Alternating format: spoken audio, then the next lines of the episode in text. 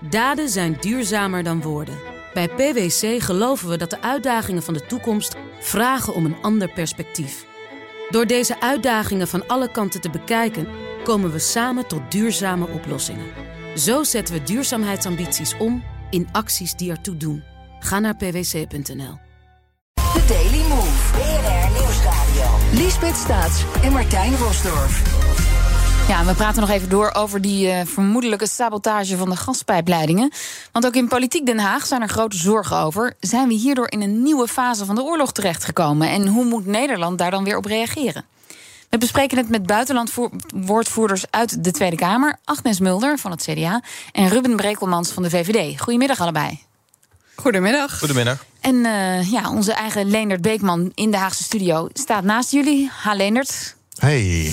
Mevrouw Mulder, ja, explosies, gaten in de pijplijn. Kwalificeert u dit als een verdere escalatie? Ja, ik denk wel dat we dat allemaal zo uh, zien. Uh, Borrell, uh, de eurocommissaris, heeft daar ook al scherp op gereageerd natuurlijk.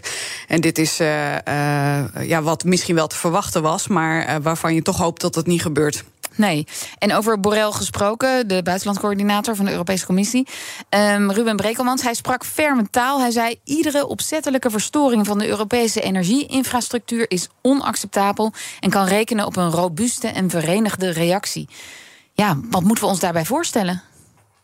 Ja, dat vraag ik me ook af. Oh. Want dat, dat, dat, dat, heeft hij niet nader gedefinieerd. Er is natuurlijk wel net weer een nieuw sanctiepakket aangekondigd. Wat weer wederom vrij uitgebreid is.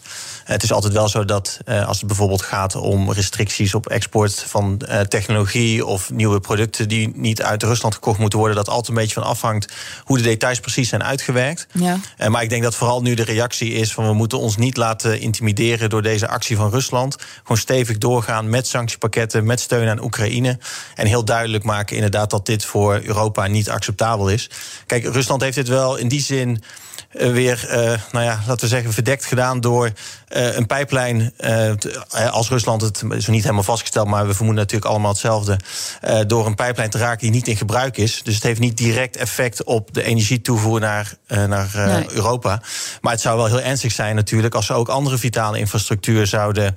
Uh, zouden aanvallen. Bijvoorbeeld de pijpleiding tussen Noorwegen en Duitsland. Ja. Of de, de elektriciteits- of de internetkabels die tussen de Verenigde Staten en Europa liggen. Ja. Dus het moet wel heel duidelijk zijn richting Rusland. dat als ze over, zouden overwegen om dat soort verdere stappen te zetten. Ja, dat daar dan ook een stevige tegenreactie op komt. Ja, en u heeft daar ook Kamervragen over gesteld, hè? Over die leveringszekerheid. Klopt, over de leveringszekerheid. En ook wat we uh, vanuit Defensie doen om te patrouilleren. Zodat we niet net zoals nu, op het moment dat het gebeurt, dat we niet helemaal zeker weten dat Rusland het heeft gedaan. Dus dat maakt het dan ook moeilijk om een tegenreactie uit te voeren. En ook welke capaciteiten we inzetten om die vitale infrastructuur beter te beveiligen. Want uh, we zien nu dat deze. Uh, in dat opzicht ook een wake-up call dat die Russische dreiging heel reëel is. Dat het niet iets theoretisch is. Dus we moeten ook zorgen dat we daar meer, nou, meer capaciteit hebben om dat vast te stellen. Ja. Uh, en ook dat de verantwoordelijkheden duidelijk zijn in de Noordzee en in die internationale wateren. Want het is nu ook nog wel enigszins onduidelijk wie welke verantwoordelijkheid daarin heeft. Ja. Uh, en volgens mij moeten we dat ook heel duidelijk met elkaar afspreken. En, en... Ja, en eigenlijk heeft het CDA daar al uh, vorig jaar in november een motie over ingediend. Namelijk uh, collega Boswijk vanuit uh, Defensie, omdat hij zich toen al zorgen maakte. Hij is ook uh, breed gesteund, ook door collega van, uh, van Wijngaarden, van, ja. Van mijn collega hier aan tafel. En uh, dat gaat er juist om, om in NAVO-verband, maar ook met al die landen, gewoon goed te kijken van hoe gaan we nou met die infrastructuur om. Maar dat heeft er dus niet te kunnen voorkomen. Dus ik weet niet hoe ver ze zijn met die uh, plannen. Mhm. Maar je zou toch wel verwachten dat daar uh, met spoed dan wel ook een antwoord op ja. komt. Nou, er staat net op teletext. Uh, ik kijk heel even naar Martijn. Heb jij daar, die, die zoekt het net op. Ja. Nieuw EU-sanctiepakket voor Rusland staat er. Ja, dat staat inderdaad op teletext. Komt net binnen. We zijn nu ook al aan het bellen achter de schermen met onze, met onze uh, Europa-correspondent Stefan de Vries. Nou, misschien kunnen we daar later nog even Dit komen we er zeker straks komen, ja. we erop, uh, komen we erop terug. Op het nieuwe sanctiepakket. Heeft uh, Rob Jette, de minister voor Energie, die hoorden we net al eventjes in, in, in het nieuwsoverzicht. Hoe, wat was zijn reactie? Ja, ik heb hem even gesproken na een debat over het elektriciteitsnet. En uh, energieinfrastructuur. We hebben de laatste maanden als Europa alles op alles gezet om minder afhankelijk te worden van import uit Rusland. Nederland wil zelf eind dit jaar überhaupt niks meer uit Rusland importeren. Dus in die zin zou Nord Stream op een gegeven moment ook ja, voor ons overbodig zijn. Maar het feit dat uh, belangrijke energieinfrastructuur wordt gesaboteerd is natuurlijk erg zorgwekkend. En vraagt ook echt om een internationale reactie van Europa. Ja, de zorgen zijn dus groot over dat energieinfrastructuur. We hebben natuurlijk maandag gehoord wat nou als de kraan vanuit Rusland dichtgaat? Ja. Als Nord Stream 1 dichtgedraaid wordt? Zijn we er als Europa dan wel klaar voor? En wat mij nu dan wel opvalt is... Ja, we hebben nu geen keuze meer. Uh, het maken van Nord Stream 1 gaat maanden duren als het al kan. En de, ja, deze, dit vraagstuk is eigenlijk uh, nu beslecht. Want we krijgen dat, Rus niet meer, dat, dat, dat gas niet meer uit Rusland. Nee. En Duitsland is er erg afhankelijk van. Dus ik vraag me ook af, ja, is de paniek nu toegeslagen? Want ja er lijkt nog relatieve rust hier in Den Haag. Maar dit is wel het scenario waar we maandenlang over, uh, over gezegd hebben. Als dat gebeurt, ja, dan zitten we echt in de pinari. Ja, ik, ik uh, geef het woord weer ik zie even hier wel twee mensen tegenover me knikken. Ja, ja die kom, daar kom ik, ik kom straks bij u terug. Maar even... In ieder geval komt Stefan uh, om zes uur bij ons in de uitzending. En die gaat dat heel rustig en, en goed voorbereid allemaal uitleggen. Ik lees hier allemaal vers ja? van de telex. Uh, um, de laatste alinea integreert erg. Die gaat over diamanten. Dat zou uh, een verbod op het uitvoeren van diamanten. Importeren van diamanten. Dat zou Moskou 7 miljard kunnen kosten. Maar de eerste zin is... de Europese Commissie wil Rusland met bijtende sancties treffen... naar de recente escalatie rond de oorlog. Dat zegt uh, Ursula van der Leyen natuurlijk en, en Borrell in de gezamenlijke ja. verklaring. Er ligt op tafel een nieuw plafond voor olieprijzen, verdere invoerbeperkingen van Russische producten, waaronder dus die diamanten, en een nieuw uitvoerverbod van goederen die Moskou militair zou kunnen gebruiken. Maar ook zouden EU-burgers niet meer in het bestuur mogen zitten van een Russisch bedrijf. Daar zijn er nog maar een paar, maar dat wordt dan dus echt verboden. Okay. Uh, en bedrijven en individuen die illegale referenda hebben georganiseerd, die worden op de sanctielijst gezet. Maar dat was gisteren. Dat was gisteren ook al, hè? die organisatoren. Ja. Uh, nou, kijk, heel snel er iets staat, maar dat, dat is het wel in grote lijnen. Ja, mevrouw Mulder, is dat bijtend genoeg? Nou, het belangrijkste is dat we dit met elkaar allemaal afspreken. Hè? Dat uh, alle landen in uh, Europa ook meedoen. Dat hebben we tot op heden wel gezien. En ik hoop dat we daar uh, mee doorgaan. Want je ziet maar weer hoe kwetsbaar je bent. En ik vind dat er een duidelijke koers mag zijn richting Rusland. Dat als je zo ja, omgaat met, met democratie, dat je nep-referenda organiseert. En dan zogenaamd doet alsof het land daarna voor jou is. Dus ja. ja, als je dan wordt aangevallen, dan kun je van alles gaan inzetten. Die dreiging zit er natuurlijk boven. Ja, dat dat, uh, dat is onacceptabel. Uh, ze hebben gewoon landjepik gedaan, uh, de Russen in, in Oekraïne. En op geen enkele manier moeten ze dan denken dat ze daarmee weg gaan nee, komen. Maar, en, maar is, is Europa ja. nu niet wat vlot met de sancties richting Rusland? Ook omdat het nog niet helemaal zeker is of de, Russen... de aanleiding was volgens mij de, de illegale de referenda. Ja. Da en, en, en dat het pakket nou extra zwaar mag worden... doordat dit ook is gebeurd zeg maar, op zee. He, deze explosies. Maar daarvan is nog niet duidelijk of nee. Rusland erachter Zit. Nee, maar nee. ik vind dat die illegale referenda vind al ik genoeg. al uh, genoeg. Aanleiding ja. genoeg. En hoe ziet u dat, meneer Brekelmans? Ja, daar ben ik het mee eens. Kijk, dit pakket was al in voorbereiding voordat gisteren die explosies bij Nord Stream plaatsvonden. Dus dat staat daar in die zin uh, enigszins los van. Wellicht dat er nog aanvullende maatregelen of tegenreactie komt als vast komt te staan. als we daadwerkelijk hebben vastgesteld dat Rusland dit gedaan heeft.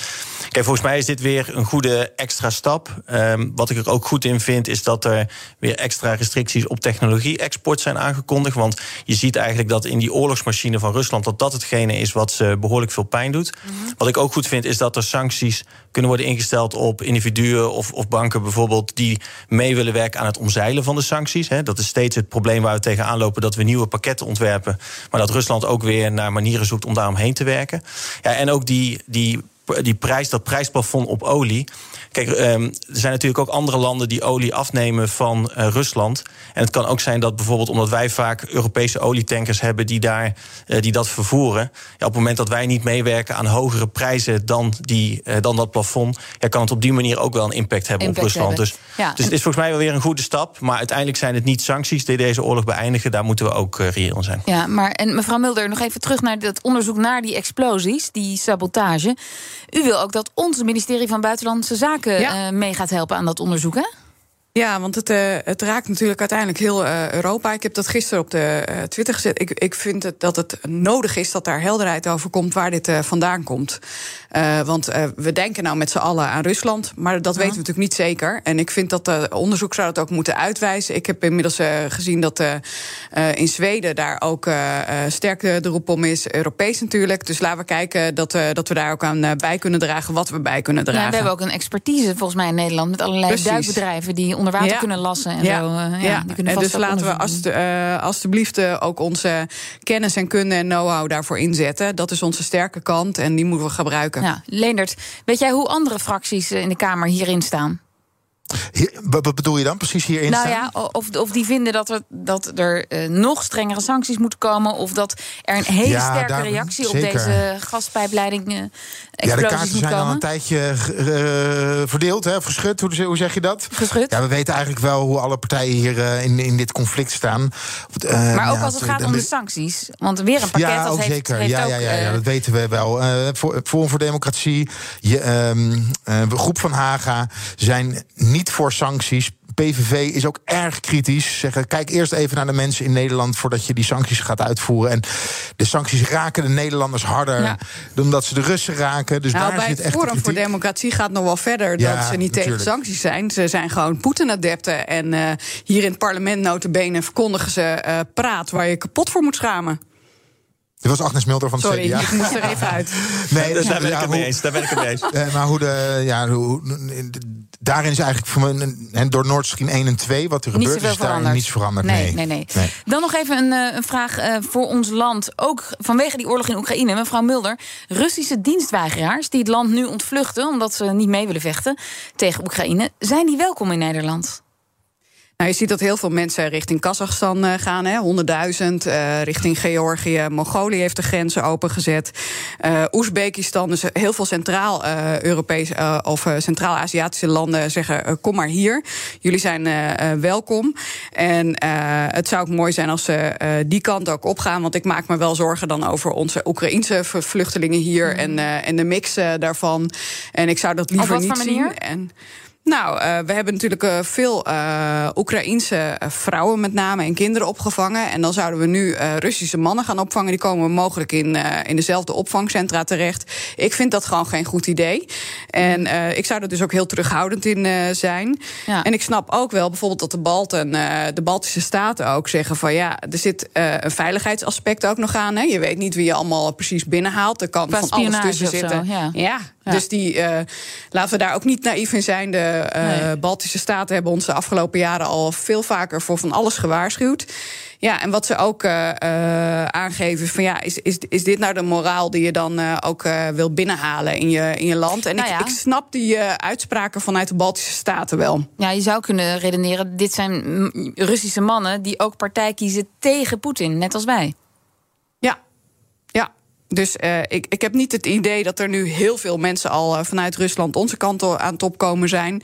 Maar uh, ze zijn bijzonder welkom, hebben we gezien in Kazachstan, in Oezbekistan en ook andere landen ro direct rondom Rusland, waar ze ook geen apart paspoort of wat dan ook voor nodig opvang hebben. in de regio. Kunnen ze gewoon dus in de regio, opvang in de regio, dus daar. Ja, en meneer Breekmans? Hoe denkt u daarover? Ja. Nou, ik, deel die zorgen wel. Kijk, uiteindelijk is het zo. Kijk, we hebben al best uh, gewoon Russische vluchtelingen in Nederland. die de afgelopen jaren hier naartoe gekomen zijn. zijn gevlucht voor het regime van Poetin. Ik vind dat uiteindelijk als iemand zich hier meldt. en ik verwacht ook niet dat het grote aantallen worden. maar als het zo is, moet je dat individueel beoordelen. Uh, kijk, als iemand echt zich heeft uitgesproken tegen het regime van Poetin. persoonlijk is opgeroepen. en vervolgens is uh, gevlucht. en dat je weet dat als je diegene terugstuurt. Ja. dat diegene dan persoonlijk vervolgd wordt. Ja, dan ontkom je er niet aan om diegene asiel te geven. Want zo zijn de regels. Maar ik deel de zorgen van mevrouw Mulder wel dat we erg goed moeten kijken dat we niet, als het grotere aantallen worden, dat we daarmee de, de Oekraïners die hier komen en die primair onze bescherming nodig hebben, uh, dat dat tot hele vervelende situaties leidt. Meneer Brekelmans, deserteur zijn in Rusland, dat wordt niet lichtzinnig opgevat. Hè? Ik bedoel. Daar staan sancties op. Dat weet je van tevoren zeker. Dus als je deserteur bent en je bent in Nederland, kan je niet meer terug. Dat klopt. En maar het is niet nooit meer terug. Maar het is niet zo dat iedere Rus die nu hier naartoe komt een deserteur is. Dus daar moeten we wel even goed naar kijken. Hè. Dus daarom zeg ik ook, als iemand persoonlijk is opgeroepen en we weten dat die persoon op het moment dat je die terug zou sturen, dat hij dan jarenlang uh, gevangenisstraf tegemoet gaat, tegemoet gaat, ja, dan is dat gewoon onder het vluchtelingenverdrag, is zo iemand de vluchteling. Ja, maar dus eigenlijk, uh, dus de deserteurs kunnen we hier gaan we opvangen als Nederland. Als ze zich melden, vangen we ze op. dat zegt de VVD nu. We gaan gewoon individueel beoordelen of iemand recht heeft op asiel. En ah. niet aparte regelingen, aparte categorieën, gewoon individueel beoordelen zoals dat nu ook gebeurt. Uh, en dan kan het best zijn dat er inderdaad veel mensen die, uh, waarvoor dit geldt, dat die recht hebben op asiel. Uh, maar ik wil geen aparte Europese regeling of dat soort dingen. Agnes Mulder van het CDA, Ruben Brekelmans van de VVD, buitenlandwoordvoerders voor hun partijen en politiek verslaggever Leonard Beekman. Dank jullie wel. Daden zijn duurzamer dan woorden. Bij PwC geloven we dat de uitdagingen van de toekomst vragen om een ander perspectief. Door deze uitdagingen van alle kanten te bekijken, komen we samen tot duurzame oplossingen. Zo zetten we duurzaamheidsambities om in acties die ertoe doen. Ga naar pwc.nl.